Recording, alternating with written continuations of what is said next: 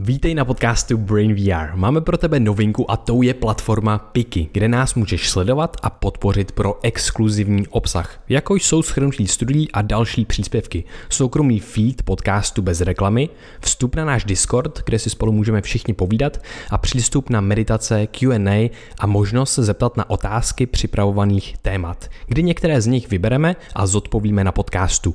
Od konce září tam také bude vycházet o týden dřív než kdekoliv jinde náš nový podcast Red Pill. Takže navštiv Piky, odkaz máš v popisku tohle podcastu. Na světě jsou taky naše nové doplňky stravy, jako je Brain VR Mind nebo Cordyceps. Odkaz na ně najdeš v popisku nebo je najdeš na uplife.cz a s kódem BVA máš 10% slevu. Stejný kód můžeš použít i na našem webu brainia.org, kde máme online kurzy, jako je průvodce mozkem a myslí a mentální modely. S kódem máš slevu 30%. Tak a teď už si užij poslech.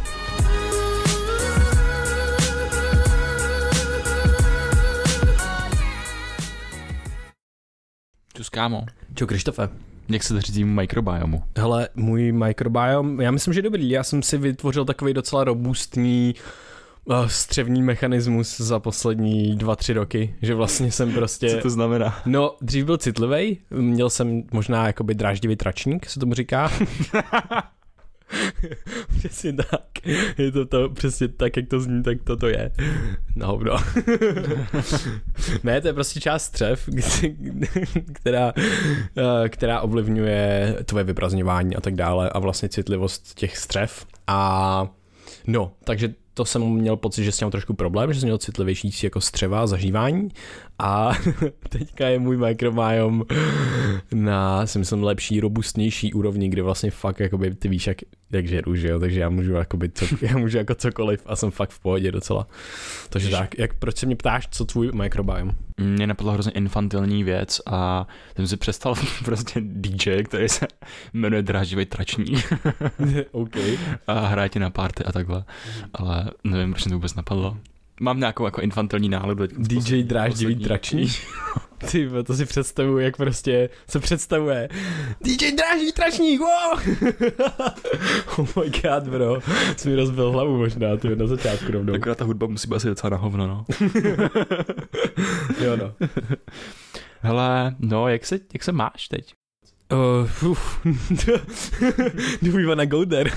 ne, mám se v pohodě, mám se, mám se docela dobře. Mám takový období, kdy se snažím vyrovnávat pořád a hledat uh, nějaký um, rovnováhu mezi tou hravostí, kterou cítím, že postrádám, a mezi tou prací vlastně, ale Při, já si připadáš, si, připadáš si někdy občas moc vyrovnaný? Jo, to si někdy připadám, ale už ale dřív jsem si připravil ještě vyrovnanější, takže asi v pohodě. no tak, takže teďka spíš, to, spíš si myslím, že to chci vyrovnat eh, jako teď, že mm, je čas na pauzy, zpomalení a tak. A zase cítím velký tlak, jak jsem řešil před třema, čtyřma rokama, tlak uh, společnosti na nějaký výkon nebo hodnotu, tak já vlastně si teďka vytvářím znova další tlak, protože je další jakoby období uh, období mýho života cyklu nějakýho, když to tady hodně směje, zase napadla nějaká infantilní věc, já se za něj omlouvám.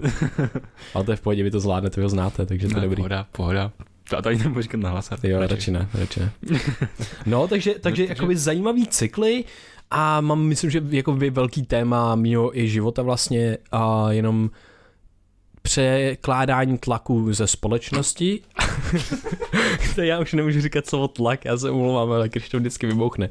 Takže překládání uh, nějakého náporu ze společnosti, uh, který se mi pak vytváří v hlavě, a já necítím takovou kognitivní flexibilitu, protože jsem pod nějakým jako náporem a stresem, který ti omezuje vlastně tu kognitivní flexibilitu, i spokojenost, štěstí a tak dále.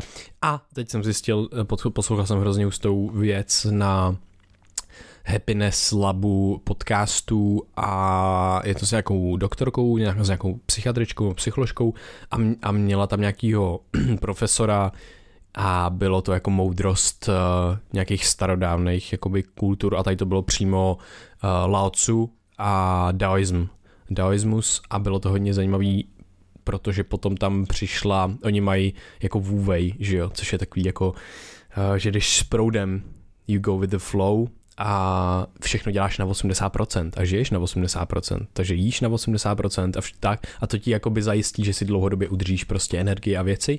A já mám pocit, že mi tohle co tolik jako nejde a že stejně furt se vracím k metafoře, co máme s tím eh, lesem a nebo zahrádkou nebo něco, kde se tam fakt jako snažím pěstovat eh, kvalitně i od těch prvních principů jako biohackingu, jakože ráno světlo, studená sprcha, věci, prostě cvičení, tak se tam pěstuju ty kytičky, medituju a věci a potom ale mě třeba jsem jednou fakt neměl energii, byl to totální bizar. Byl jsem unavený, mám alergii teďka a hodně mě to ovlivňuje. A šel jsem si dát kámo ledovou sprchu.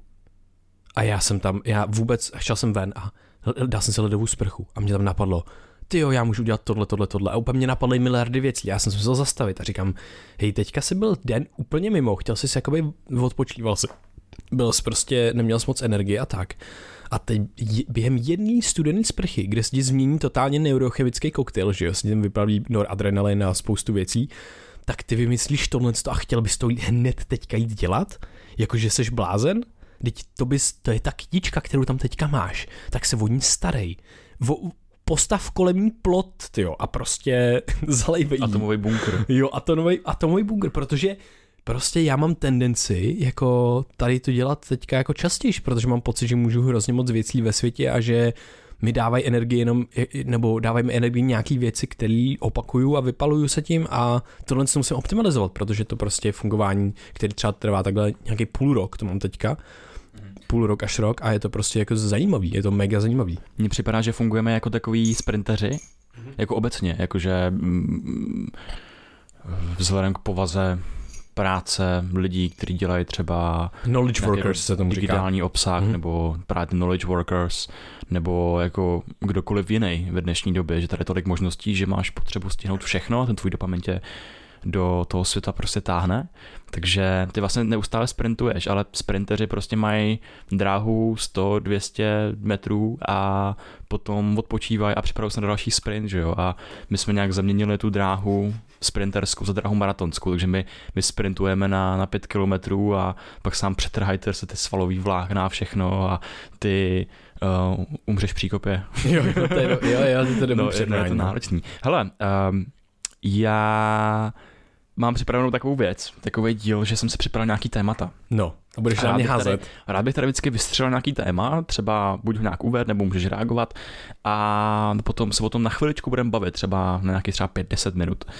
A protože pro mě to je taková forma, jako jak se protřídit myšlenky k těm jako víceméně jako jaderným tématům, který na podcastu řešíme a zároveň mě napadlo jako docela jako hustý i jako myšlenkový experimenty, takže se do toho můžeme vrhnout. No a tak jo. úplně tě potěším na začátek, protože to první téma je svobodná vůle.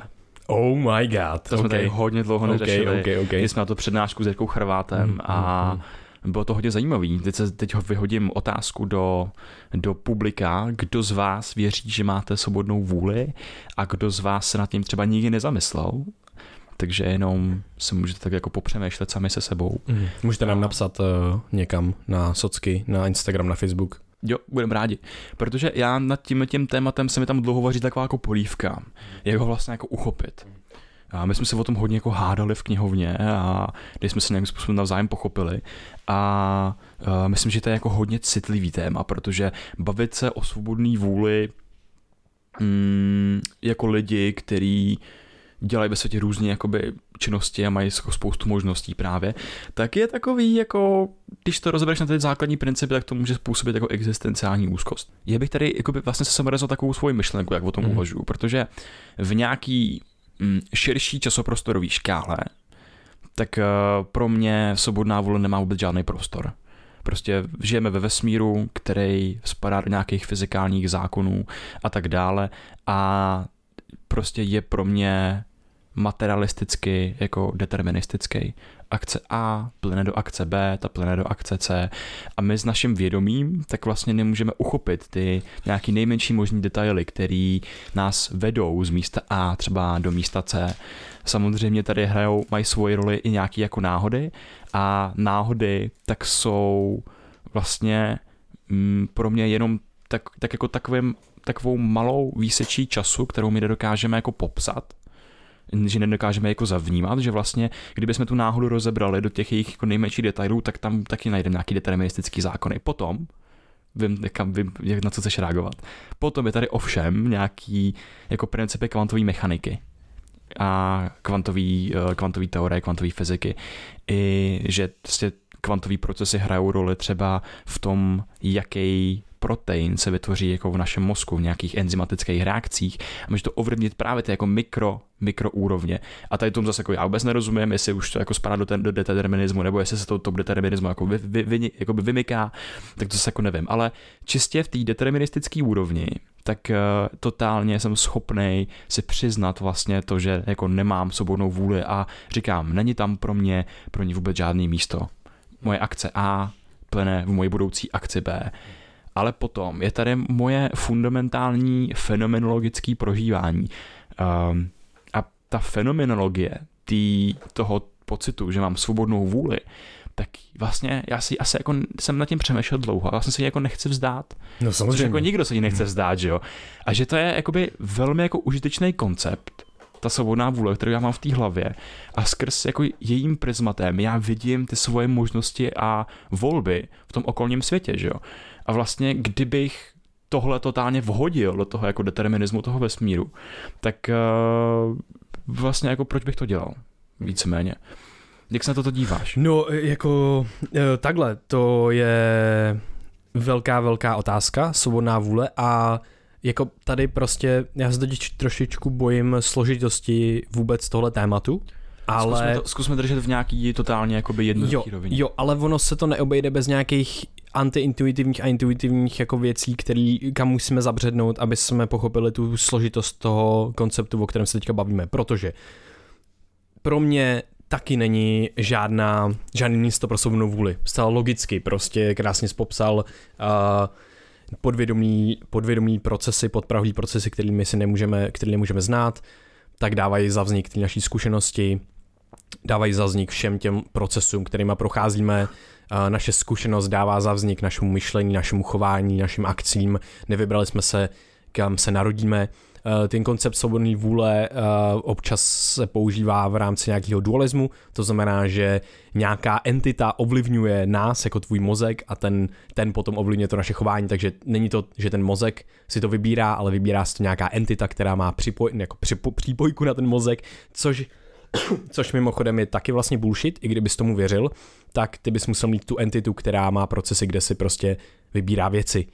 To je jako, to je ta, tahle taky úroveň, když někdo namítne, ale já věřím v Boha, který je, uh, který je nějaká, já nevím, nehmotná, hmotná, cokoliv, jakákoliv entita, nějaký třeba vševědomí nebo něco a to se napojuje na ten můj mozek a ovlivňuje ty procesy, anebo na tu mou duši, nebo něco takového prostě, nebo že mám duši, která to, no, eh, tenhle ten argument v úsobodný vůle nemá, nehraje žádnou roli, není, není, není, mm, není, no. že, není efektivní, protože ten... No pořád tam není ten jako výsledek, že by správně svobodný rozhodnutí, že Přesně tak. ovlivňuje jako by to tvoje akces. Je tam nějaký externí zdroj ohnisko kontroly, který je venku. No a hlavně tam máš, tam máš stejný problém, protože tam musí dojít zase k procesu rozhodnutí a teďka jako ta entita je napojená na další entitu a máš jeho argument ad absurdum prostě, protože jdeš do nekonečna, do nekonečna úrovní a nemáš konec. Takže to je první úroveň to té svobodné vůle. Tý eh, nesvobodný tý, vůle. Ano, tý nesvobodný vůle argumentů pro jako svobodnou vůli. No a potom se právě dostáváme do zajímavého jako realmu, eh, do zajímavého prostředí, kdy vlastně tady se máme velice silný pocit toho, že je svobodná vůle, a já naprosto souhlasím s tebou, že je to extrémně důležitý pocit. A vlastně tady se dostáváme do té první taková zašmodrkání, zašmodrchání celý tematiky. A to je to, že ten pocit svobodný vůle, to tvoje prožívání ti ovlivňuje ty následující procesy tvýho mozku. Jo, takže tady je hrozně zajímavý to, že ty, jak tvůj mozek bude reagovat na to, že nemáš svobodnou vůli, ti bude ovlivňovat následující další budoucí procesy. A teď je otázka, jak tvůj mozek bude reagovat nejlepším možným způsobem tak, aby ti to pozitivně ovlivnilo do budoucna? To byla otázka, na kterou jsem se já ptal vždycky, protože mi nešlo o to, šlo ano, první úroveň, jde mi o to, jaká je podstata reality, jde mi o to, jestli opravdu máme svobodnou vůli nebo ne. To prostě na to máš miliardu um, přednášek, rozhovorů, podcastu Sam Harris jako jeden asi z nej, nejbližších myslitelů mě v rámci toho, toho názoru a tak dále. A samozřejmě ty věci se shodují a vy neurověci se shodují a jsou na to studie, kdy prostě hm, zkoumáš mozkovou aktivitu a pár sekund, eh, už dokonce pár sekund předtím dokážeš rozhodnout, jestli to zmášně čudík nebo ne hmm. a takovéhle věci prostě. To sedmilibitové experimenty a eh, tyhle ty experimenty teď eh, zase jsou jako challengeovaný novými jako studiemi a důkazama. Jsou. Takže jako možná to právě není úplně jako ten, ten první princip jakoby toho mozku, ale to se to uvidíme zase někdy do budoucna. Jo. Souhlasím, souhlasím. dokonce jsem mluvil s člověkem, který tohle to zkoumá v Anglii, vědec, teďka si nemůžu vzpomenout, jak se jmenuje, ale, ale pozval jsem ho na podcast před dvěma lety, ale ještě jsme neměli žádný anglický díl nebo tak, takže s náma počítá. Uh, uh, je to hrozně hustý týpek a dělá přímo fakt jako hodně do hloubky tuhle neurovědu. Každopádně odkaz dám, když tak, až si vzpomenu uh, do popisku, je to moc zajímavý jeho přednášky. Každopádně, aby jsme se dostali k, k jádru té věci, tak já jsem přemýšlel o tom, jak jak by to pro nás bylo uži- jako užitečný nejvíc. A naštěstí můj mozek na to reaguje ne nějakým extrémním způsobem, protože já si uvědomuju, že já kdybych zavrhnul tu svobodnou vůli sám sobě, a tak eh, to fungování ve světě není úplně výhodný. Ale já mám, já vlastně úplně přijímám pocit toho, že mám svobodnou vůli. A naopak mě to uvědomění, že nemám svobodnou vůli, umožňuje mít větší svobodnou vůli v tom smyslu, že já mám větší pocit svobodné vůle, protože, a teď to vysvětlím, a to není tak, že mám větší svobodnou vůli. Mám větší pocit svobodné vůle, která, což ale ten pocit, jak jsem, jak jsem řekl před pár minutama, ovlivňuje to, jak se budu chovat, jak budu myslet. A já, když vím, že nemám svobodnou vůli, tak vím, že jsem si nevybral rodiče, nevybral si to prostředí, nevybral si tohle, ale teďka najednou máš moment procitnutí. Protože aha, takže mě ovlivňuje miliardy buněk v mém mozku. Biliony buněk v mém mozku. A eh, neuvěřitelně nekonečně komplexní prostředí, v kterém se pohybuju. Nevybral jsem si, jak moc tě ovlivní lidi v tvý škole, kam se, kam se dostaneš, nebo kam tě prostě hodí někdo. A teďka tvůj celý život ti ovlivní, jestli půjdeš do třídy do Ačka nebo do Bčka, jestli budeš do paralelky nebo ne, protože tam budou jiní lidi a to tě ovlivní skutečně na celý život a dost zásadně.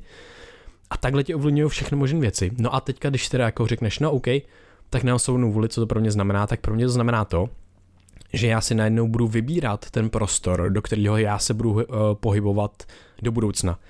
Já si uvědomuju všechny ty cesty, kterými jsem mohl jít, že jsem šel jenom tou jednou, ale teď jsem v tom momentě, kdy najednou mám ty koleje, kterými já můžu jet tím vlakem života, tak to není jedna kolej.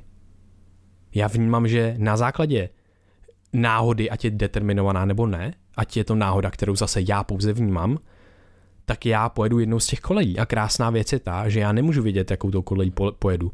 A já si myslím, že vlastně tady, vzniká, tady vzniká taková zajímavá věc, protože ten koncept té svobodné vůle se potom stá, začne stávat je to zároveň iluze, ale zároveň je to tak komplexní mechanismus a proces miliardy, miliard buněk, že se jako skoro by mohlo o tom mluvit jako o nějaký reální věci, protože to je jakoby reál, protože to má, jako kdyby má to takovou sílu v tvém mozku, že to má sám samotnou komputační prostě fyzickou reprezentaci v tvý hlavě, protože ty máš pocit, že si můžeš vybírat. A teďka ještě jedna zajímavá věc, uh, vybírání si mezi dvouma věcma, tak uh, u opic uh, snímali aktivitu v prefrontálním kortexu nějakých neuronů. A tam přesně bylo napětí těch neuronů a jejich frekvence, aktivity. A oni normálně prostě byli jako podobně aktivní a potom se v jednu chvíli převrhla ta aktivita a ten jeden utl- se utlumil a ten druhý vyhrál. A na, na základě toho si ta opice vybrala nějakou, nějakou z těch možností. Takže jenom zase jako uh, ten neurobiologický základ toho těch rozhodnutí. Každopádně, no, Mm-hmm. Um, to mi jenom uh, připomíná, kdy, kdyby jsme šli zpátky do minulosti těch 300 tisíc let, nebo nevím teď přesně jak dlouho, kdy se dělala ta větev která dneska odlišuje moderního člověka od šimpanze, tak vlastně nějaká jako hm, hypotetická naše jako pramatka, náš nějakou přapředek, tak měl jako ty dvě děti, co popisuje uh, Joachim Noval Harari v knížce jako Sapiens. A ta jedna dcera, tak uh, prostě z ní bude Ta neví, jestli z ní bude prostě linie šimpanze nebo moderního člověka, stejně jako ta druhá cena neví, jestli z ní bude ta linie šimpanze nebo moderního člověka, ale ve výsledku to v té kaskádě dalších a dalších generací vedlo k tomu, že dneska tady jsou dva jako naprosto odlišný uh, živočišný druhy, který kdysi měli toho společného předka. Takže mě to připadá jako úplně skvělý. Díky za to. A taky mě hodně baví přemýšlet, když už tady máme tento téma těch svobodné vůle, jak toho můžeme vlastně využít jako ve svůj prospěch, protože svobodná vůle pro mě je uh, vlastně, a i v tom našem mozku, taky nějaký jako koncept. Mhm. Je to prostě reprezentovaný koncept, stejný koncept, jako je pocit našeho já, že se díváme jo, na svět z určitý perspektivy. Jenom k tomuhle z tomu. Uh, tohle to jsou velice provázané koncepty protože ten pocit já je podobná iluze, velice, velice silná, protože to je a ona zase, a je to do jistý míry reálný. Jako, já mám jenom problém se slovem iluze, protože jakoby je to nástroj, který nám k něčemu jakoby slouží. No a, to, a... a iluze není negativně zabarvené slovo, to je pro tebe. Jo, no jo, asi jo, jakože prostě v tom, tom užitku asi jako je to v pohodě. Jo, je to prostě jediná forma reality. Jo, nemůžeš to odlišit úplně od té reality, podle mě. Že to prostě vnímá nějaký jako místo. Jako no, koncept. Já, je, il, iluze mají místo stejně jako koncept, jako pro mě to je stejný, ale, ale chápu tě. Jo, pro, a... no, no pro, pro mě je svobodná vůle větší iluze než koncept, já asi takhle. Jo, jo, tak dobře, můžeme tomu říkat konstrukt, nějaký mentální konstrukt. Jo, jo. Takže vlastně, a že tohle z toho hodně souvisí třeba s naší jako pamětí a s těma, s těma všema věcma, ale ale já není vůbec žádná stálá věc, ale neustále měnící se věc jo, a velice jo, jo. souvisí s tou svobodou vůli. v dalším tématu.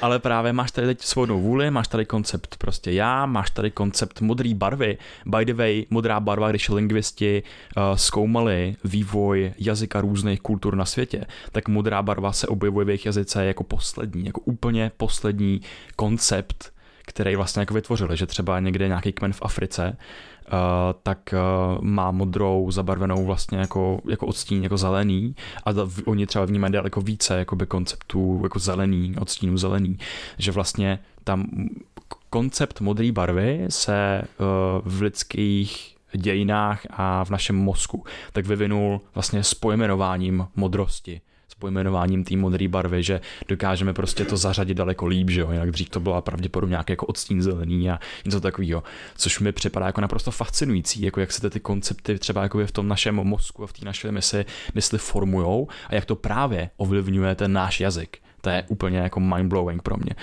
Ale co, co tím chci říct je, že my tady máme nějaký koncepty, který když si zaškatulkujeme do nějakého šuplíku, který není perfektní, tak s nimi potom můžeme nějak pracovat. A najednou, aha, tak já si uvědomím toho, že tady je svobodná vůle a že tady je nějaká diskuze o svobodné vůli.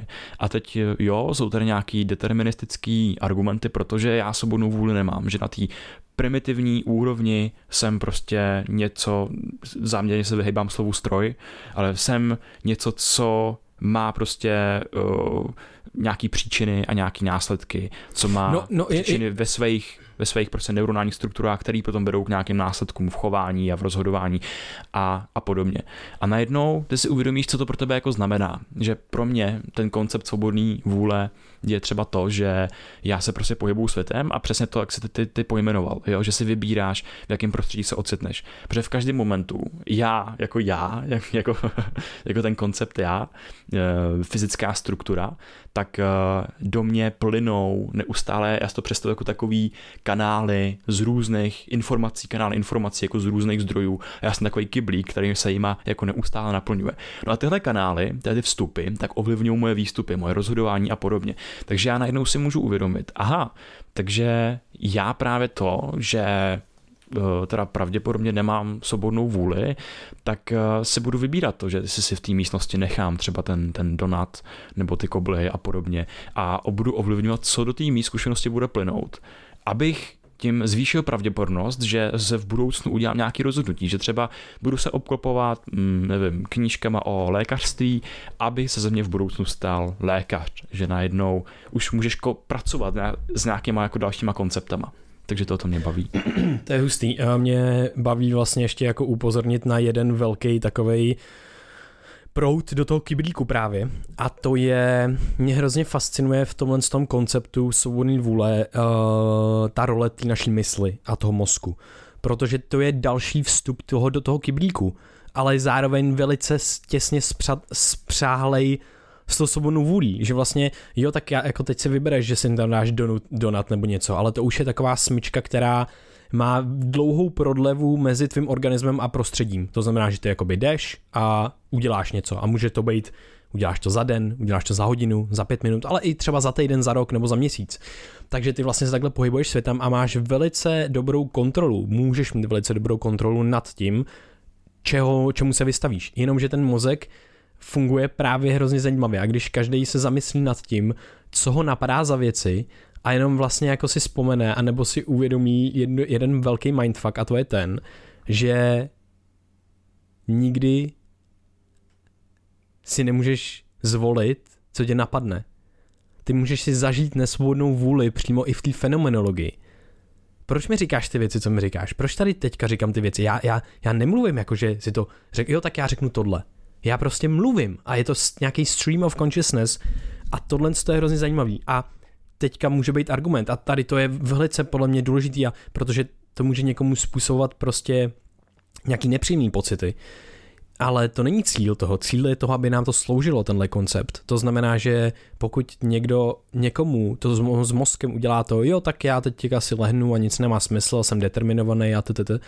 Není, není to tak, protože my nikdy nevíme, co se stane. Nejsme, že jo, Laplasu, Laplasovi démoni. To jsou entity, které znají všechny částečky ve vesmíru a mohly by tudíž předpovědět i veškerou minulost a veškerou budoucnost, ale je to koncept a to samozřejmě neexistuje.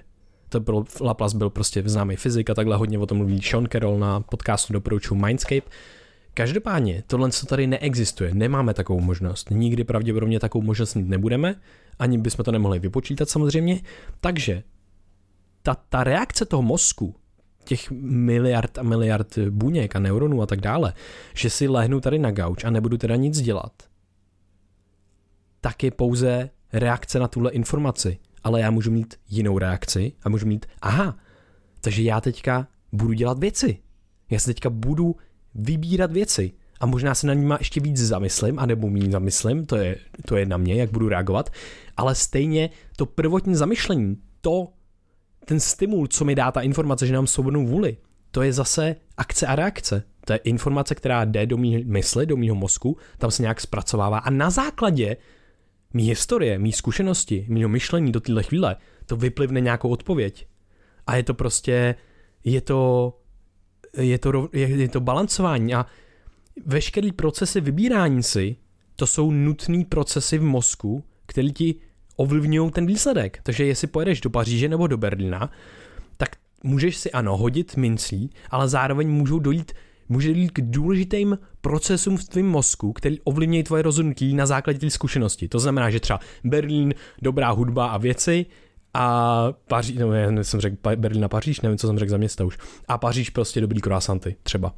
A teďka všechny tyhle procesy jsou zase něco, co ti ovlivňuje to, jak se rozhodneš. A jsou to důležitý procesy v tom rozhodování. Není to tak, že si můžeš hodit, nebo že by si směl vždycky házet uh, tou mincí, ale jsou to procesy, které ti ovlivňují v tom nesvobodném vlastně procesu to vybírání a jsou důležitý. Že to bychom neměli diskartovat úplně, že si myslím, že to je důležité na to upozornit. Mm-hmm. mm-hmm.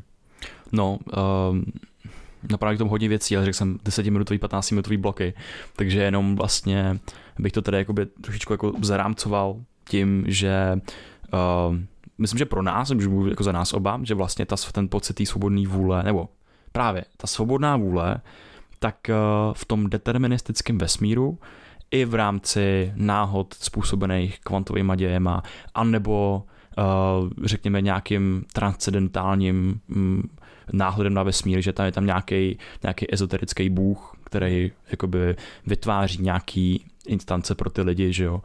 I když pravděpodobně člověk, který věří Boha, by řekl, že právě Bůh dal člověku svobodnou vůli. Jo, jo jasně, ale jasně, prostě jasně. pak to sam se skáže různého paradoxem, ale to je jedno, to tady nechce to. No takže prostě v tomhle tom jako vesmíru, jako v celku, v tom časoprostorovém měřítku, tak ta svobodná vůle prostě jako nemá svoje místo. Potom druhá rovina je ten pocit té svobodné vůle. Jo, že najednou v tom mém vědomí, v tom mém uh, proudu vědomí, stream of consciousness, tak ten pocit té svobodné vůle tak má svoje místo a je to stejný koncept nebo podobný koncept jako právě třeba naše jako jáství, můj, můj pocit já.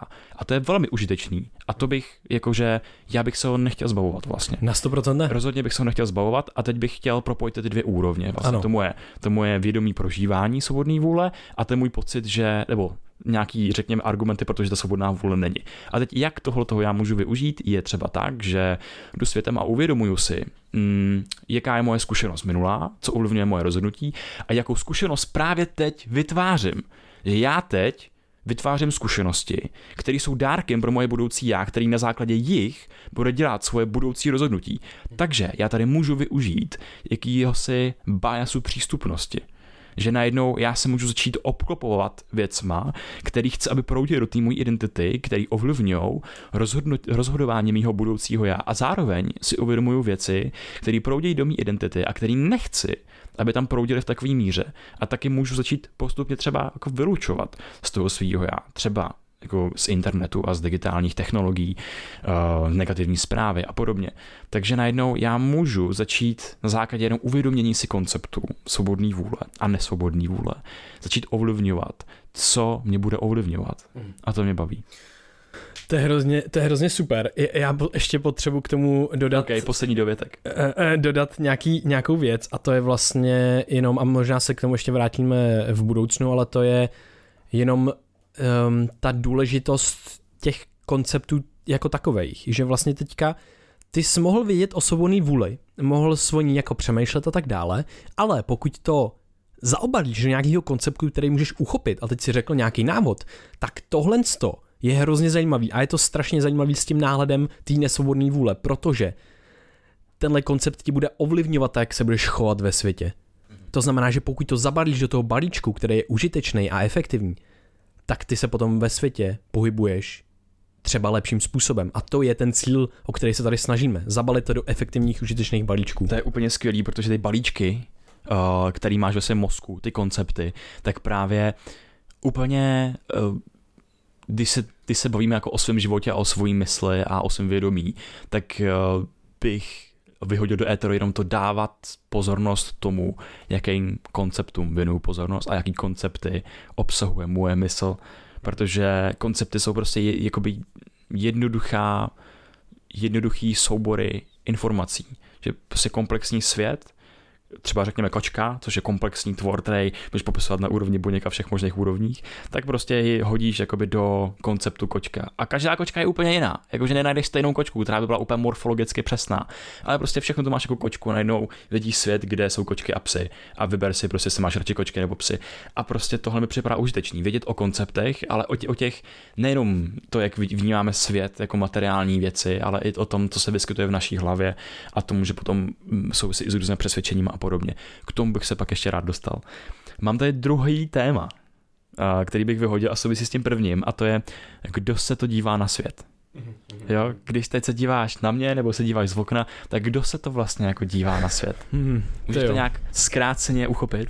Já nevím, jestli zkráceně, ale možná bych, uh, možná by, já nevím, uh, napadají mě, přemýšlím nad, tím, nad tou časovou škálou, v které se pohybujeme a nevím, jestli zkráceně je, víš, že to může být klidně dlouhý, ale nevím, jestli to je žádoucí, každopádně. Uh, OK, OK, tak uh, jak, jak, vol, jak volnou ruku mám, protože víš, aby to bylo, já si myslím, že stejně teď zastihnem všechno, co jsem se jako připravil, takže ale tak může to být, to potom jako rozkouskujeme. no, klidně rozkouskovaný A- právě. Takže ja- jakou volnou ruku, aby to bylo zase, aby jsme se nějak neomezovali zbytečně. OK, tak já to vykopnu, vykopnu jakoby tím, s čím jsem se teď přišel já, když jsem nad tím přemýšlel ve vlaku. Um, kdo se to dívá na svět, když vnímám věci a přemýšlím nad tím, jak funguje vědomí a mozek a podobně. Já mm, začnu možná ze široká, tak uh, už jsme tady prostě vlastně řekli, že naše vnímání je ovlivněný věmama, který vstupují prostě do našeho mozku, tam se nějakým způsobem uh, přešrotují a potom z toho vyplivne zase takový jakoby plivanec prostě naší vědomí zkušenosti a naší pozornosti. Jo, a mm, do tohoto vstupu můžeš zašmodrchat celý různý jakoby mm, druhy informací od barev přes uh, zvuky a přes další věci. A ty pak form, potom formuješ do užitečných konceptů, který formují tvoje vnímání světa a třeba jako světonázor. Um, a takže já si představuji mozek jako prostě takovou, takovou mašinu, která ti promítá tvůj vlastní film. jo, založený na realitě, že oba dva nějak tu realitu vlastně jako spolu vytváříte. Uh, říkám oba dva, protože tvůj mozek, jako ten aparát, který je zodpovědný za všechny, za všechny ty procesy, v kterých jsi obsažený i ty, jako ten, kdo vnímá realitu. Jo, a jsi ten jako interpretátor, který se na ty procesy, co tvůj mozek vytváří, dívá. A úplně zjednodušeně bych to přirovnal k takové metafoře, jako takový kino, který je v atomovém bunkru a ty vůbec nevidíš ven, jsi totálně odizolovaný od toho okolního světa a jediný, co v tom atomovém bunkru, v tom kině máš, tak je obrazovka a je tam nějaká promítačka a jsi tam ty, kdo se samozřejmě jako dívá.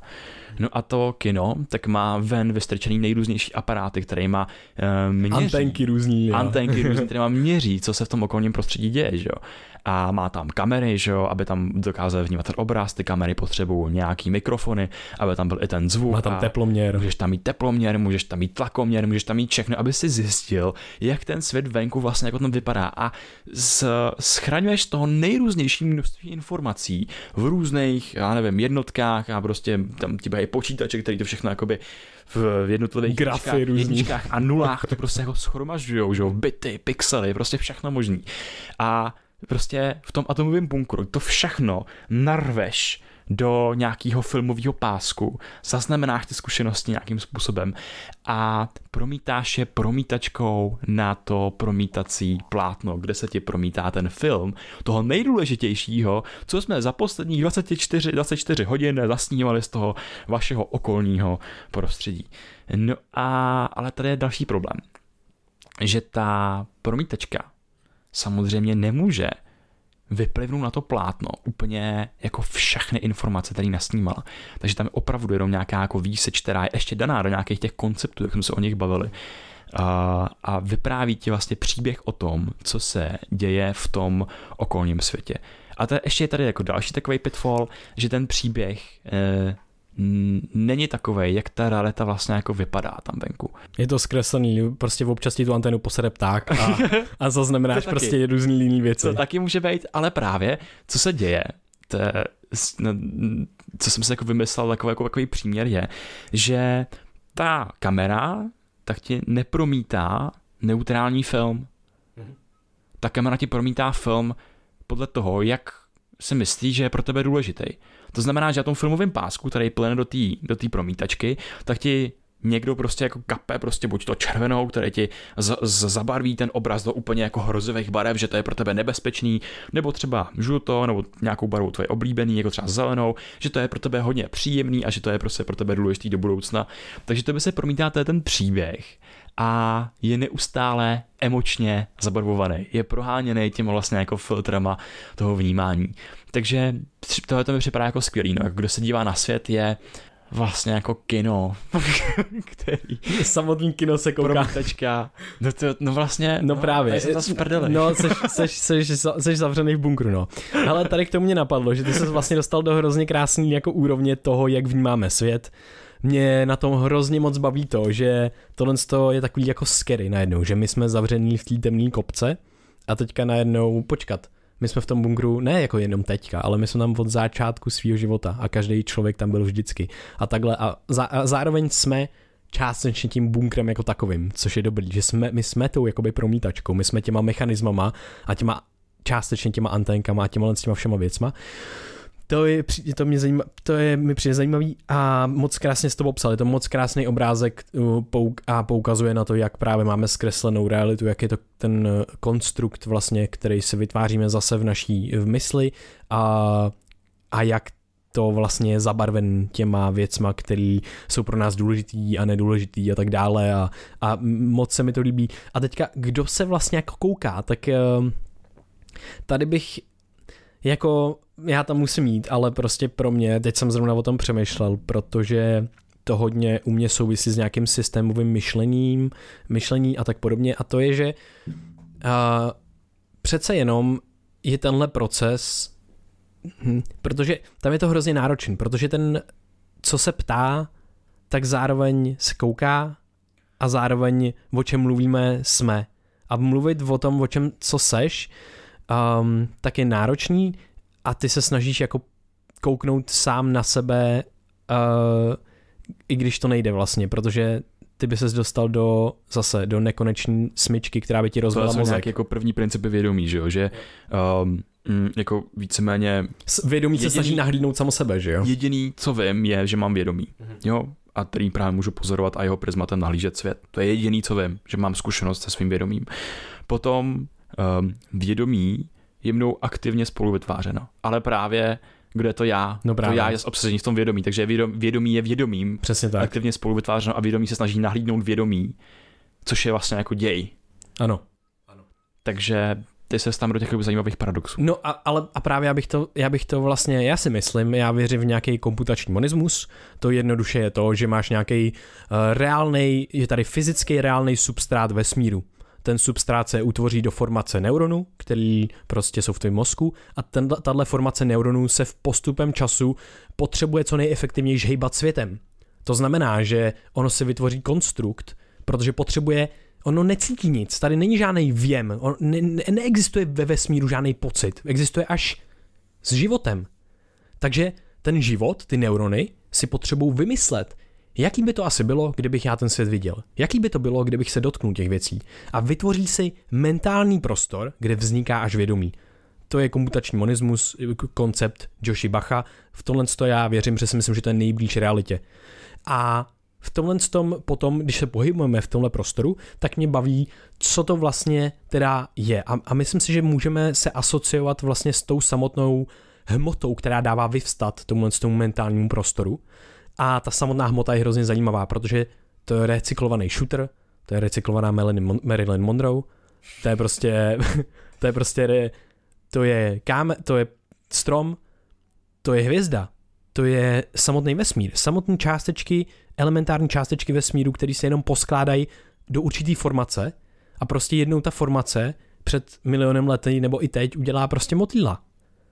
Ale potom ty stejné částečky se podle, a to je ten mindfuck, ty částečky zase dokážou vytvořit abecedu života, což je DNA a RNA a tak podobně, což je dvoušrovovice, která je v každé naší buňce.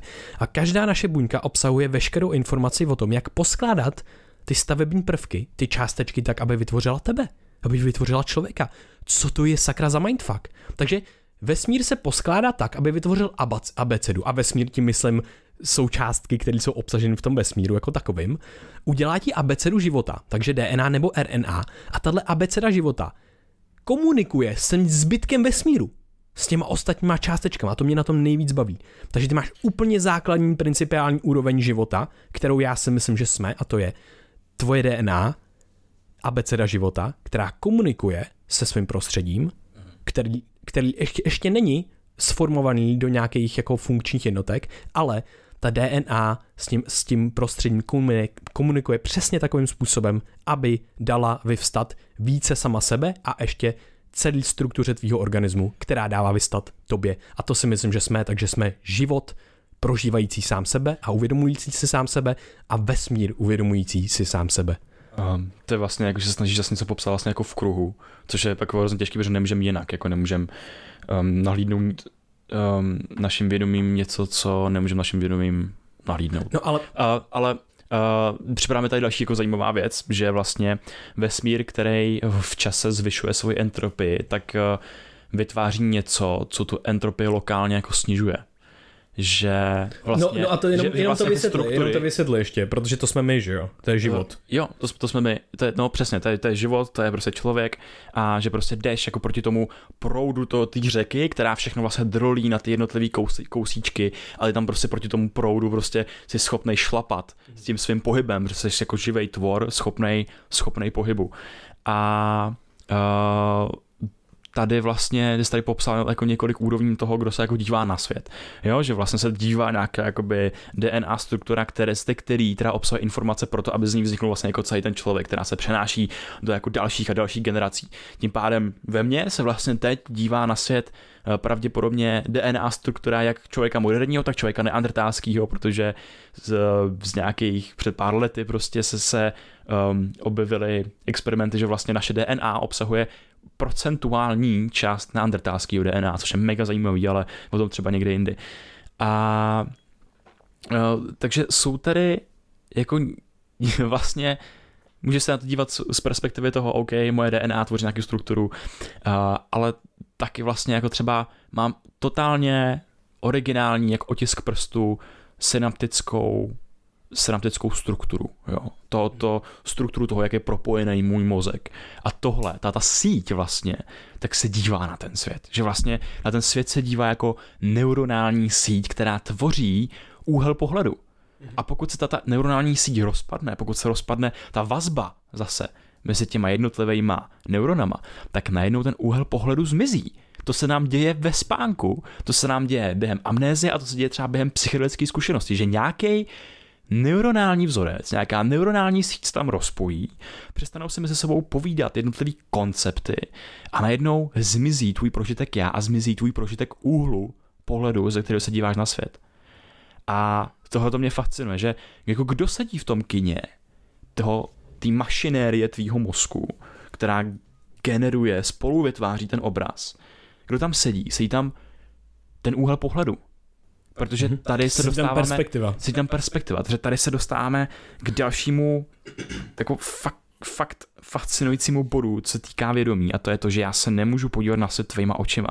Nemůžu se svým neuronálním vzorcem podívat na svět tvým neuronálním vzorcem. Takže vždycky, co zůstane, je ten úhel pohledu. To je mega zajímavý. K tomuhle tomu jenom mě napadá a je to, je to super. Za prvé si teda myslím, že není až tak užitečný to předvání, jako kdo sedí a kdo se kouká. Myslím si, že prostě celý ten systém je ta sedící věc, takže prostě Uh, je to takový, že to není prostě panáček, to, co tam sedí, Určitě. jedna to, ale přesně jak si říkal, je to prostě komplexní síť, ale ta perspektiva je hrozně zajímavá, protože to je další, to je pouze, to je pouze další vytvořený konstrukt, další vytvořený pocit, který my cítíme. A je nádherný, jsou nádherný studie, anebo právě psychologické zážitky a, tak, a, a zážitky a tak dále, kdy se ta kdy se ten úhel pohledu dá změnit. A proto my tolik, teda mimochodem mluvíme o změně perspektivy, protože to je, to ti dává jiný náhled na svět, který se ukazuje i ze studií. To my to jako nevymýšlíme jen tak. Za prvé jsme měli úžasné zkušenosti se změnou perspektivy, která nám dala nadhled a možná vhled a do našeho fungování jako jedinců a tak dále, ale potom jsou na tom nádherné studie, kdy to optimalizuje právě kognici pro vhled. Prostě máš pak, eh, seš do, doslova, když si změníš perspektivu, tak seš spokojenější. A, a kauzálně.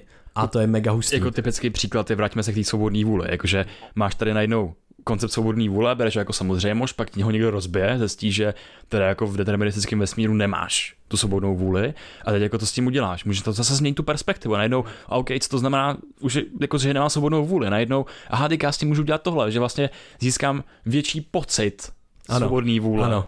Tím, že si uvědomím, že nemám svobodnou vůli a najednou ta změna perspektivy, ten vhled, tak vede jako k daleko, řekněme, uvolněnějšímu, pro mě jako nadlehčenějšímu, svobodnějšímu životu. Mm. Že vlastně já ty koncepty ve své hlavě Uh, mám to některý užitečný, některý jsou v mém nevědomí, který jsou třeba i traumatický, a, ale některý jsou prostě pro mě takový, jako že já je můžu změnit. Jo. Že prostě najednou tady mám, mám tady tlak ze společnosti, že potřebuju mít, já nevím, dva, dva tituly a nevím co všechno, abych něco znamenal. A najednou, aha, to je koncept. To je, to je společenský koncept. A najednou se můžu ptát, jakože jak moc je to pro mě důležitý, protože nějakou důležitost to v té společnosti má. Třeba když chceš prostě být chirurg, tak nechceš být prostě chirurg, co nedodělal v školu, operovat prostě, protože se zrovna chyběl na nějaký lekci, takže prostě jdeš od otevření hlavy nebo něco takového. a tak. tak ale, ale pokud je to pro tebe opravdu jako niterně důležité, že to způsobuje úzkosti a deprese, tak můžeš přenámovat ten koncept toho společenského tlaku. Můžeš tu hodnotu se vzít z té společnosti jakoby k sobě a najednou přesně jako ta, ta práce s těma konceptama, ta změna té perspektivy, ta změna toho úhlu pohledu, jak se díváš sám na sebe, tak mi připadá neskutečně užitečná v tom běžném životě. Mě to ještě připomíná k tomu, co mám ještě mám tři myšlenky. První je, um, že ti to dává veliký ohnisko kontroly, protože najednou, aha, to nezáleží tolik na tom, co se děje v tom okolním světě, protože je to o tom, jak já to interpretuju. Taková základní pilíř stoický, stoický filozofie praktický, kterou máme moc rádi. Druhá myšlenka. Uh, vrátím se k té perspektivě a to jo, mně se fakt moc líbí to, že to je úhel pohledu prostě, to je fakt super. A mně se hrozně líbí, že tenhle úhel pohledu, ta perspektiva je naučený proces tvýho života zase ty se díváš jako na, na svět z tvých očí a z tvýho jakoby prostoru, protože to pro tebe je to nejužitečnější Nemůžeš místo. jinak, ale hlavně. Můžeš právě jinak. No, třeba jsou experimenty takový, že dali il- iluzi vlastně toho, kde ten člověk je v prostoru v té místnosti a on se koukal na sebe z jiného místa, než ve skutečnosti byl a měl pocit, že mimo svítilo. A pak jsou tady právě ty psychedelické zážitky. Je zajímavé, že to jde udělat to, že se ti rozpadne nějaká ta síť, ale zároveň to jde udělat pouze iluzí, což je hrozně hustý. Představte si, že no, někdo... jo, to je důležitý, to je hrozně důležitý, že to jde udělat pouze iluzí, protože ten pocit té změny perspektivy, když se na sebe díváš třeba zezadu, tak je vlastně zase v té mašinerii toho tvýho kina. Jo. Se ti promítá prostě na tu tvoji... No přesně, ty si najednou změníš ten jako konstrukt, který jsi vytvořil. Takže přesně jenom upozorňuji znova, úhel pohledu a perspektiva, kterou máme, je naučený, velice, velice užitečný, silný vzorec celého našeho života, protože jsme se narodili a teď najednou jsme koukali na svět a všechno se kolem, kolem měnilo, kromě jedné jediné věci. To byly tvoje oči, tvůj nos mezi očima, tvoje hlava, tvoje tělo, takže pro tebe bylo naprosto nejvýhodnější a zcela logicky ses naučil to, že seš okupantem toho těla. Zároveň skutečně jako by seš, ale zároveň je to jenom pocit, který se vytváří v té hlavě. Když se dítě uvědomí prostě, hej, já jsem, Aha. já existuju, jakože to jsem já, mám koncept já a všechno vztahuješ toho světa k sobě a trénuješ ten pocit já. Jo, a mega hustý, že ta změna perspektivy, jak lidi sami sebe viděli vodně katínať, samotný tenhle pocit, vytvořený jenom systémem zrcadel, tu, ty, ty, ty, samotný pocit tyhle věci měl terapeutický efekt. To je mega zajímavý. Jeden pocit, který zažiješ a ta změna perspektivy ti dává náhled a který se přenáší do jiných částí tvýho, jiných částí tvýho života. Což se mi moc, moc, moc jako líbí. A to souvisí i s tou kognitivní flexibilitou, kterou jsi tady vlastně už zmínil na začátku, že vám jsi schopný jakým, jakým se způsobem jako se adaptovat na nový prostředí tím, že mu přizpůsobíš ty svoje koncepty že mu přizpůsobíš ten svůj úhel pohledu, ten svůj úhel té perspektivy. Takže to mi taky připadá jako by fajn. A teďka k tomuhle z tomu mám, bo já ještě se prostě musím k tomu dostat, protože to jsou hrozně dobré věci. Uh, první věc. Úhel pohledu. Uh, teďka byl je nádherný podcast Sama Harris a Lisa Feldman Barrett, který, která napsala How, How Emotions Are Made. Naprosto fascinující, fenomenální uh, anekdoty a, a studie. Když člověk má nějakou chronickou nemoc, která mu způsobuje nějaký utrpení, nějakou bolest. Jo, je něco prostě jsem špatně, cítí se, já nevím, můžeme to, dobře, přirovnáme to ke chřipce, cítí se pořád jako, že má chřipku, prostě fakt jako na nic a není to příjemný. Tenhle ten člověk má v sobě koncept inherentního, že je něco s ním špatně, že je to vrozený a že s ním nemůže nic moc dělat. A teďka najednou tomu způsobuje velký, velký utrpení.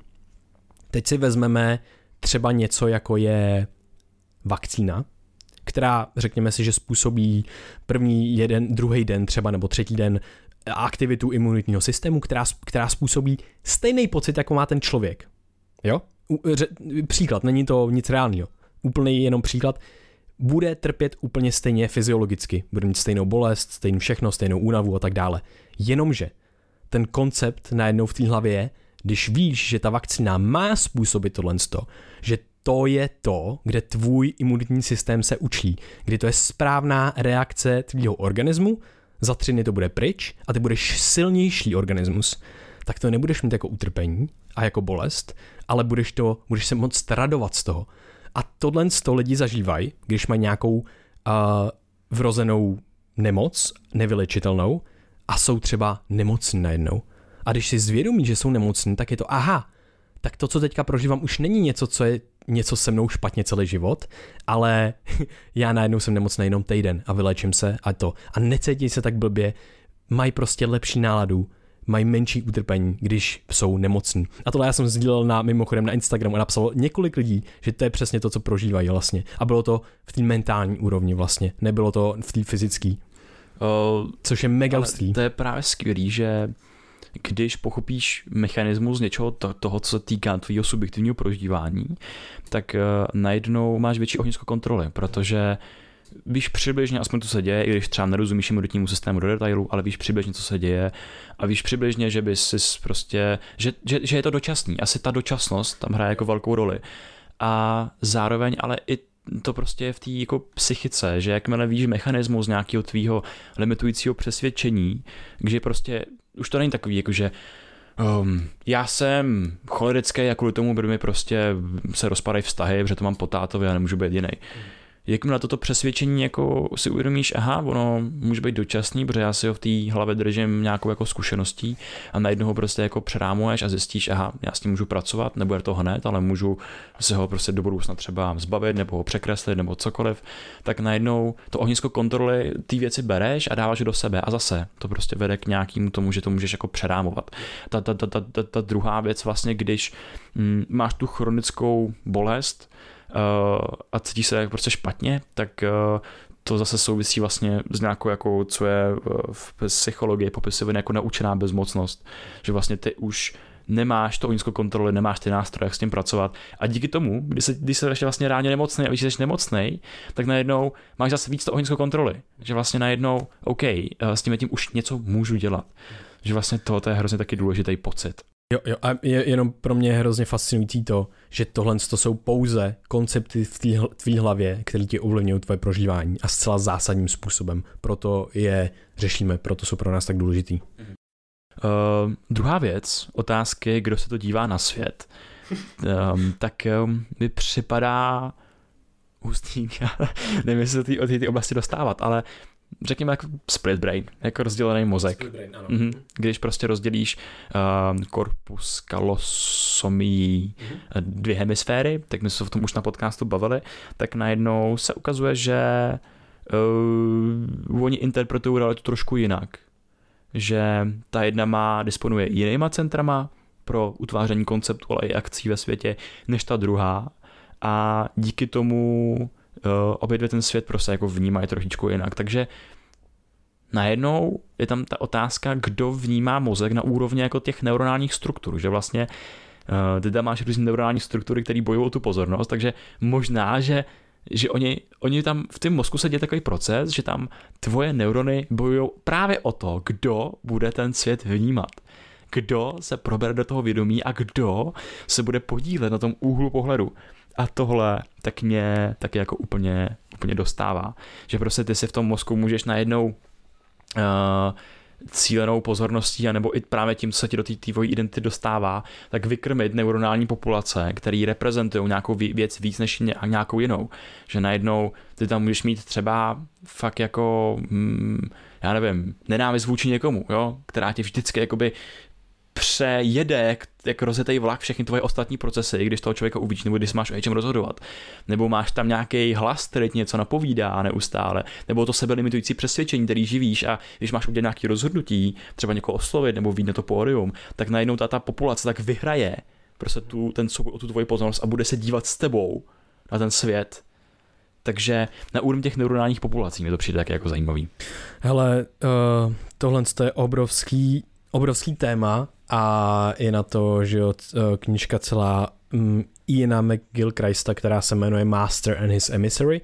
A um, bude určitě celý díl na Split Brain, jenom prostě takový zajímavý věci toho, kdy opravdu a tam dochází k bizárním událostem, kdy vlastně třeba dostane mrtvici ta pravá hemisféra a do, do a nastane třeba nějaký unilaterální neglect, se tomu říká. A to je to. Jako vyloučení vlastně poloviny, jo. poloviny obrazu svět. No, ne, no, nejenom obrazu, on, ale právě tady dochází k tomu bizáru, dost, dochází k tomu, že celá levá strana tvého těla ochrne, ale když se zeptáš toho člověka, tak ta, le, ta levá hemisféra funguje, ta, ta, ta je normální. Tady je důležité říct, když máš mrtvici v pravé hemisféře, tak pravá hemisféra je napojená na, pravo, na levou část tvého těla. Je to, takhle se to překřižuje. No takže máš mrtvici na pravý hemisféře, levá hemisféra je, eh, levá, levý tělo je ochrnutý. Když se zeptáš toho člověka, tak ta levá hemisféra zase umí mluvit naopak, jo? Ta pravá ne. Ta levá mluví, takže když se jí zeptáš, tak ona se vůbec nebojí interpretovat věci, o kterých nemá žádný tušení. A ona najednou úplně nemá informace z té pravé hemisféry, ale ona si dovolí normálně říkat, že to není pravda, že nemá ochrnutou levou část těla. Prostě fakt jako, a když jí ten doktor řekne, hejbni s tou levou rukou, kterou má ochrnutou, tak ta levá hemisféra řekne, no, tady s ní hejbám, ale nic nedělá. Prostě, jakoby ta levá hemisféra má v prožívání to, že hejbe rukou, že někomu podává ruku, ale přitom se to neděje, což je naprostý bizar. A to je hustý ještě u neglektu, hmm, když lidi právě třeba fakt se jim, jako vyloučí se z jejich zorného pole právě polovina, polovina jako světa víceméně, jo. Mm. Že vlastně nevnímáš třeba pravou stranu věcí. Že dali takhle lidem, jako, aby obkreslili nějaký jako domeček a oni nakreslili jeho jednu polovinu, která byla levá a nakreslili tu pravou a oni se jich zeptali, dají ten obrázek toho té poloviny domečku a toho celého domečku a zeptali se jich jakože, jestli je to stejný. A oni řekli, jo, chill, pohoda, je jo. to úplně stejný, jo. Tak se jsme úplně stejně. Oni nevnímají na jednou pravou stranu věcí, pravou stranu světa. Je to úplně vyloučený ze jejich, ze jejich, ze jejich proudu vědomí. A, a, a jsou přesvědčeni, že je všechno v pořádku. A jsou přesvědčeni, že je všechno v pořádku. A to je mega hustý, protože tady jenom vychází z toho, že ta levá hemisféra je velký bullshitter a interpretátor a to tak jako popisuje přímo v té knížce a vychází to z těch všech experimentů. A ta pravě, pravá hemisféra je takový kontroler a prostě musí si vyměňovat informace, aby to fungovalo správně. A i tam jsou fakt jako šíleně zajímavé věci, kdy najednou, jo a to je ten největší bizár. Tím, jak vyřazují vyřazujou celou levou nějakou celý levostranný aspekt světa. Jako to není jenom, že vidějí jenom jenom tu pravou stranu. To je i tak, že oni vyřazují, jak přesně s tím domečkem. To není tak, že neviděli celý ten domeček. Oni prostě si mysleli, že to je stejný obrázek, protože ten levou část prostě nějak vyignorovali. To, ten, ten proud vědomí prostě to nějak nevnímá. A, a, a ta zkušenost musí být hrozně bizární, ale pro ně možná naprosto normální, každopádně. Když byli s tím doktorem, s tím unilaterálním uh, neglektem, tak ten doktor potom třeba zvedal tu ruku a tak dále a prostě furt si vymýšlel nějaký, no tak to já jsem chtěl udělat a tohle jsem nechtěl udělat a furt si vymýšlel nějaký prostě příběhy. Ale potom tam pozvali další lidi, další pacienty s tím samým syndromem, s tím unilaterálním eh, neglektem. A co se nestalo? A to je totální bizár. On řekl, no tak zvedněte tu levou ruku. On ji samozřejmě nezvedl, říká, no už mám zvednutou, pane doktore. A pak se zeptal těch ostatních pacientů, co vidějí, jestli ji teda zvednul nebo ne. A oni všichni potvrdili, že ji má zvedlou. Shit. Jo. Takže jako úplně bizár tohle. A to, to, to, to, to nevymyslíš, to prostě není, to je taková divnost, kámo. A to jsou další divnosti. je jich fakt hodně. Je jich fakt hodně a to jsou experimenty zase s tou jako gumovou rukou, že jo? jo, jo že jo. vlastně ti dají tak jako přepážku, já už nevím, nevím jak, jak, jak se ty experimenty dělají, ale myslím, že to je také přepážku mezi oči a ty prostě jako vnímáš buď jako pravou nebo tu levou jako stranu, že jo? Mhm. A Oni ti vymění ruku prostě s levou rukou. Ruku. Tu, tu pravou, tvoj, tvoji pravou ruku. Uh, ale jako... oni ti vymění ruku jenom pro tvoje, jenom pro to, co vidíš vlastně. Jo, že ty jo. svoji pravou ruku vlastně jako levou ruku jako vlastně cítíš všechno. A prostě oni ti, oni ti tam dají tu pravou ruku, je tam na, tu, tu gumovou ruku, tam nainstalují tak, že ty prostě vidíš, jako by byla tvoje. Mhm. No a prostě pak ti do ní píchnou vidličkou. píchnou vidličkou a tvůj mozek jako prostě najednou reaguje, jako se stáhneš, že jo, a jako by vnímáš tu bolest vlastně. Že vlastně tvůj mozek vnímá, že tam venku někde je prostě ta tvoje ruka a i když je prostě gumová a oni to, to prostě jako podnou a to jsou tak prostě zajímavé jo, no. věci. Da- další věci, jo, co, co tady mám z toho, z té knížky toho Iana Christa. Když se ten doktor dotkne ty levý ochrnutý ruky a jako ukáže to tomu pacientovi a zeptá se ho, či je to ruka, tak pacient řekne, a cituji, no přece vaše, pane doktore. Prostě on, jeho ruku, řekne, že najednou je tři ruky doktor. Jako fakt, a nemá s tím žádný problém. Neřekne, je, a, neřekne, uh, já nevím, a asi vaše. Ne, řekne, ty, vy jste fakt debil, to je jasně, že to je vaše ruka. Jakože takovýmhle způsobem. To je naprosto neskutečný. Potom uh, třeba doktor řekne, aby mu ukázal pravou rukou jako na nos, tak ukáže, ale když se zeptá, aby to udělal to, to samý tou levou rukou, a, a on, to, on to teda nemůže samozřejmě udělat, tak mu to stejně potvrdí. To je to samé, jako aby jí zvednul a tak dále, že prostě si vymyslí věci toho, že dělá nějakou věc, i když ji ve skutečnosti nedělá. Takže to, to jsou, to jsou tyhle ty levopravá hemisféra a tyhle ty bizáry kolem toho. Nahrám na to celý díl, tady jsme se krásně jako dotkli těch nejzajímavějších a nejbizárnějších věcí. Jo, jo. No, tak to je skvělý. Tak uh, je to nám ještě další zajímavý témata a ani tě možná ani nebudu jako na ně primovat, ale proberám to někdy příště. Tak jo, ale počkej, já možná ještě jakoby takový bonus tohle podcastu, protože já jsem se teda nedostal, jak jsem říkal, že mám tři myšlenky, tak já jsem se nedostal k té poslední. A myslím si, že to je jedna z nejzajímavějších věcí, co jsem slyšel za poslední rok. Ty jsi tady mluvil o entropii. En- my jsme to moc nevysvětlili, takže Co je, co je entropie? přesně tak. Entropie znamená úroveň neuspořádanosti systému. Zvyšováním entropie se zvyšuje neuspořádanost systému. Jo, to znamená, že prostě vybuchne velký třesk a prostě je různě prach rozmístěný v žádný, v žádný konkrétní struktuře. My tím, že jsme velice konkrétní uh, uspořádaný systém, struktura, tak snižujeme lokálně tu entropii, přesně jak si popsal. A tady je hrozně krásný, protože ono to pořád, a ono to je, ono to je jeden z termodynamických zákonů samozřejmě, a ono to pořád musí ale fungovat. Takže my, co děláme? My disipujeme, uh, uh, takzvaně roz, rozpouštíme nebo rozptilujeme do prostředí nějaký věci, kde zase tu entropii zvyšujeme. A je to třeba teplo, který, jo, to, to není jenom částice, to jsou i různý vlnění. Takže tepelný vlnění, Uh, musíme chodit na záchod, to je strašně zvýšení entropie, že jo, protože ty molekuly, to je vo- voda, to není uspořádaný systém, to je prostě chaos, že jo. Uh, ta teplo je taky chaos a všechny tyhle ty věci. Stejně tak to dělá prostě třeba slunce, protože slunce máš uh, sníženou entropii tím, že to je kulatý, že to je prostě na nějakým, uh, jo, že to není rozprostřený materiál ve vesmíru, ale koncentruje se na nějaký místo. No a potom prostě zase disipuje fotony, teplo a všechny další věci. No a tady je jedna zásadní myšlenka Briana Greena. Pokud máš nějaký proces, třeba myšlenkový proces, nebo živý organismus, tak on musí vytvářet teplo, protože to je vyrovnání tohle z toho termodynamického zákonu.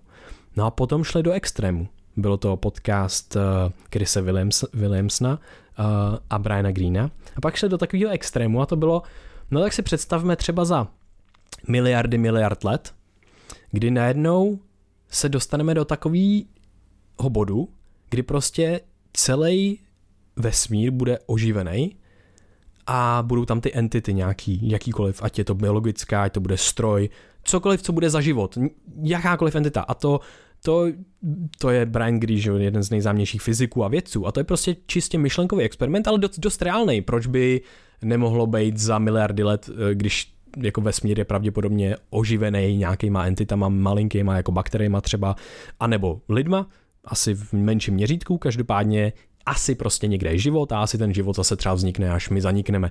No tak potom tam nastane chvíle, kdy vlastně bude bod těsně před tím, než splane celý vesmír, protože ty budeš tou strukturou, tou entitou, která, která zaobírá celý vesmír, anebo entitama, tak najednou jedna další myšlenka už vytvoří tolik tepla, že vzplane celý vesmír. Takže to se, tomu se říká heat death of the universe. A k tomu to je, je, nevím, jestli to je představitelný. Pro mě to je jako je dost jednoduše představitelný, jo? Protože prostě zvyšuje se entropie tím, že myslí nějaká entita, tím, že si myslí další myšlenku, tak jedna další myšlenka dá splanout celému vesmíru. No a tam byl návrh, že vlastně ten vesmír má určitou, určitou kapacitu na to zpracovávat prostě teplo nějaký, jo, že se vlastně taky potom roz, jakoby rozředí a zase to vychladne. Takže on navrhoval, navrhoval aby nějaký budoucí entity vlastně fungovaly v cyklech a že budou mít myšlenkový cyklus, řekněme třeba miliardu let, a pak si dají zase pauzu, aby to teplo, co vyprodukovali, to tím myšlením, aby ten ves, vesmír stihnul ochladnout, aby ten vesmír nezničili svou další myšlenkou. Mm-hmm, tak to tohle je... je taková věc na, na závěr. Sci-fi. Třešnička do dortu. Už tě úplně nakresla jako nová myšlenka, teda zase jako souvisí taky s nějakou jako cyklickou, cykli, cyklicitou věcí. A že prostě, hm, to je hrozně fascinující pro mě teď. že vznikl vesmír velkým třeskem, zvyšovala se prostě entropie a najednou vzniknul život díky tomu, jak se vesmír dá do různých jako struktur a souborů a fyzikálních konceptů. a ten život, že vznik života je taky takový vlastně jako velký, velký třesk života, jo? že to nebylo jako Big Bang pravděpodobně, protože se ukázalo, že těch pokusů vlastně, že aby vzniknul život, tak bylo právě, pravděpodobně několik, říká se tomu singularita života, tomu tomu jako cykličnu, kdy vlastně byl to jako velká, velký jako chemický pokus, prostě říká se tomu uh, primordiální, primordiální polívka. polívka tak tam jednou by se nevzniklo třeba jako RNA nebo DNA nebo cokoliv, co potom dalo za vznik prostě celý té uh, linii života, který my jsme vlastně teď uh, pokračovateli. A my, co teď vytváříme, že jo, jakože uh, to, co může být krokem, jako byl život od jednobuněčního k mnohobuněčnímu, tak může být vznik prostě umělé inteligence, ale takový, která mm, není právě jenom čistě jako nějaký software tady kolem nás, ale může mít jako nějaký fyzikální základy, což ty lidi, kteří se zaobírají tou umělou inteligencí, tak prostě se zaobírají spíš tomu, že právě, že vytvoříme nějakého super robota, že to je jako pravděpodobně bullshit a ale prostě teď, teď, teď, teď přijmeme jenom takovou jako perspektivu, že vlastně můžeme tu umělou inteligenci, můžeme jí dát ten úhel pohledu mm-hmm. někdy v budoucnu a můžeme ji prostě, eh, řekněme, jak bych to řekl, mm, ten decentralizovaný systém zavřít do nějakého centralizovaného něco, co můžeš představit jako nějakého robota. Prostě fyzickou entitu. Jo, prostě nějakou. utvoříš fyzickou entitu, která má ten software, jo. která je vědomá, a protože vlastně má úhel pohledu. Vlastně soubor věcí, jakože prostě budeš tam mít software a ten se, ten se jednoho dne enkapsuluje do nějaký fyzický před, jakoby Mm, do nějaký fyzické formy, když okay. už tady třeba jako člověk právě dávno nebude, aby se mohl rozšiřovat třeba vesmírem okay. jako dál. Jo, jo, jo. jo, že vlastně ta, ta, ta... Takže třeba řekněme si, internet se stáhne do nějaký, jo, do nějaký robota. Jo, jo, a teďka... černý skřínky a budu moct cestovat vesmírem, řekněme, něco takového úplně jo. jednoduchého. Jo, a teď prostě život, organický, jak ho známe teď, je hodně křehký pro přežití ve vesmíru a potřebuješ nějakou fyzickou strukturu, aby prostě odrážela všechny jako ty paprsky eh, všech možných záření, které se ve vesmíru vyskytují a který by tě prostě totálně jako usmažili a zabili a nevím co všechno, rozložili by tvoje buňky a tak. A najednou my tady mám velký třesk toho života, to organický, o který vytvoří zase nějaký ten anorganický. Mm-hmm produkt života vlastně. Že vlastně i když to bude založené nějaký anorganický formě, ať už to bude prostě, já nevím, eh, křemík, nebo to bude enkapsulovaná prostě umělá inteligence schopná vytvářet koncepty a úhel pohledu, jako je prostě člověk, tak najednou zase tady budeš mít tu periodu prostě zase jako dalšího jako anorganického, anorganického jako života, který potom někdy v daleké budoucnosti zase navýší tu entropii tím, že se prostě jako rozpadne do toho prostoru. Jo. To mě jako fascinuje, no. Jako několik těch velkých třesků následujících. Jo následujících za sebou. A tohle je hrozně zajímavý, protože tady bych upozornil na jednu věc. Tohle se může zdát antiintuitivní. Někdo, kdo prostě právě je v umělé inteligenci a tyhle by mohl navr- na, namítnout, ale od toho jsme strašně daleko a je to to, to ale my a se tady bavím, jako přesně tak, my miliard, přesně, biliard, to jsem chtěl upozornit. Jako let. My jakoby pravděpodobně mu bude možný spoustu, spoustu věcí, které si vůbec nedovedeme představit a tohle, co Krištof říká, je pravděpodobně jenom nějaký zrničko prostě na poušti možností. To znamená, že pravděpodobně jejich možností jsou miliardy, miliardy víc a že jsou nepředstavitelné. Že třeba vzniknou entity, které nebudou, které budou za eh, vlastně komunikovat nějak, v nějakém jenom informačním prostoru a nebudou mít, nebudou potřebovat to fyzično. Chápeš, jak chápeš, že máš prostě, jako tady máš, máš tady nějaký vlnění, že jo? Jsou tady různý, že jo, kvantová teorie polí, jako jedna z nejúspěšnějších zase teorií, tak to jsou prostě, je teorie toho, že máš různý pole a že excitace v těch polích dává za vznik těm, eh, těm jako kdyby části, částicím, který vidíme vlastně teďka. A komunikace těch částicí, částic dává až za vznik tomu, co my můžeme vnímat a uchopit, ale jinak to můžou být virtuální částice, věci, které pro nás jsou nepředstavitelné. Až kombinace těch různých virtuálních částic anebo reálných částic v tom té kvantové teorie polí dává za vznik teprve reální částici, kterou my můžeme vnímat a uchopit a tady tvoří můj počítač a mikrofon a tak dále. Složitá věc, každopádně vrátím se k tomu, k té základní myšlence, co když prostě budou jenom entity, které si budou předávat informace a vytvořit nějakou strukturu jenom na základě prostě právě těch uh, těch teorií polí třeba, jenom prostě jo a to nevíme, nebo už to může no, být a, a nevíme o tom. Ještě jako další vlastně mindfuck, že automaticky, když řekneš entity, tak já si představím někoho, kdo uh, disponuje právě nějakým úhlem zaměření pozornosti jako člověk, protože s ničím jiným nemám jo. zkušenost. Já, já ne, já a si vlastně, něco jiného. No právě no, a že právě jakoby můžeš tu entitu zbavit úplně jakýkoliv jakýchkoliv prostě lidských vlastností. Jo, to jo, se snažím, vlastně proto říkám entita. Je to, je to nějaký uh, mechanismus, způsob, řekněme nějaký zkušenosti ve vesmíru, a už ta zkušenost je jakoby čistě nějaká jako mechanistická, jo, že prostě um, bullshit příklad, představ se mrtvou hvězdu letící vesmírem, Dead Star, a teda uh, děláš ty věci, které se vlastně jako řekl, že okay, okay. komunikuje. Jo, já, já, právě tou entitou nechci implikovat žádnou jo, jo. jako e, e, EZO, a... EZO prožívací věc, ale může to, to být... Myslím, ale ono to bude, jako pro nás to bude rozhodně 100% ezoterický. No ale nemusí být, jakoby... může to být čistě jako v podstatě skoro jako mrtvá věc, která jenom prostě úplně se vymyká našemu chápání. No a právě, právě proto to bude ezoterický, protože se to vymyká našemu jo, chápání. Jasně. Jakože Prostě čistě v Jo, jo, jo. Nebo ne něco jako něco transcendentního Aha. a tak no. Wow. Dobrý. Zajímavé Hele, myšlenky. hele, super myšlenky, já tady mám možná ještě víc crazy myšlenky a témata, než jsme se, o kterých jsme se bavili teď. Super. A Tak my si budeme povídat dál a bude to další díl podcastu. no, možná se budeme povídat dál, možná se půjdu někam najíst, protože jsem se asi usmažil mozek. jo. Ale dík za to ten díl, bylo to hodně dobrý. Ty jo, věci. bylo to Takže- skvělý. Konečně jsme si zas zajamovali na myšlení. Yes. Jako dobrý. No a počkat, jenom vlastně, jenom vlastně jedna věc, kvůli tomu, jak moc pro nás jsou důležitý ty koncepty, tak eh, já si myslím, že to je jeden z velkých důvodů, proč jsme udělali uh, mentální modely, vlastně kurz, náš on, nový online kurz, který je vlastně kratší, má jenom přes 3 hodin, hodiny něco a 29 videí, nebo 20, jo, 28 nebo 29 videí a myslíme si, že zase stojí za to, že vám dává ty nejúžitečnější mentální modely, koncepty, které vám ovlivňují tu zkušenost a umožní vám se líp rozhodovat a kvalitněji třeba dlouhodobě eh, prožívat, udržitelnější vlastně, takže No a, a vyhnout se nějakým kognitivním zkreslením a tak podobně. Takže to si myslíme, že je užitečná věc, kterou jsme teďka dali ven do světa. Jo a určitě nám dejte vědět, co si myslíte o těchto těch dílech, jestli vás baví, jestli byste se chtěli dozvědět o něčem dalším, a nebo jestli s něčím například nesouhlasíte. Protože právě nesouhlas a argumentace a diskuze, tak je vlastně to nejplodnější, co potom vede k tomu, že se můžeme zase trošičku té realitě přiblížit víc. Takže díky moc za to, co nám píšete všichni, díky moc za váš čas, za vaše uši, za váš mozek, který toto vnímá a za všechny vaše um, rozhodnutí a podporu, protože nás podporujete třeba na startovači a to si moc vážíme. Jo. Takže můžete nás podpořit na startovači, když nám třeba pošlete stovku, nebo si můžete koupit náš online kurz průvodce mozkem a myslí, nebo právě online kurz na mentální modely.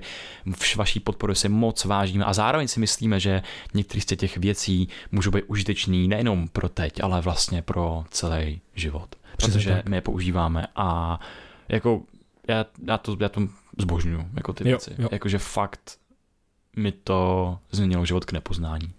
Mě taky. Takže díky moc za všechny a mějte se dneska už krásně a přeju dobrou noc, to, proč to říkám? Přejeme příjemnou Přejeme zkušenost. příjemnou zkušenost. Přejeme příjemné snižování entropie. Lokální. Okay. Mějte se krásně, Mějte se ahoj. krásně, čau. Brain VR.